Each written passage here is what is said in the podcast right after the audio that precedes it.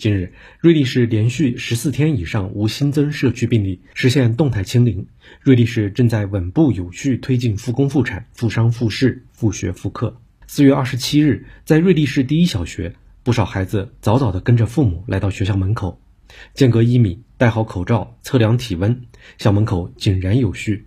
学校实行错时错峰入学，同学们在老师温暖周到的护航中阔步走进校园。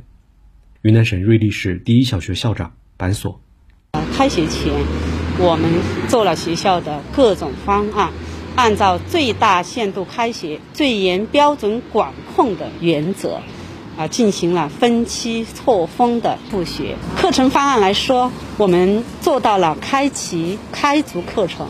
目前，当地正尽最大努力为学校创造封闭管理条件。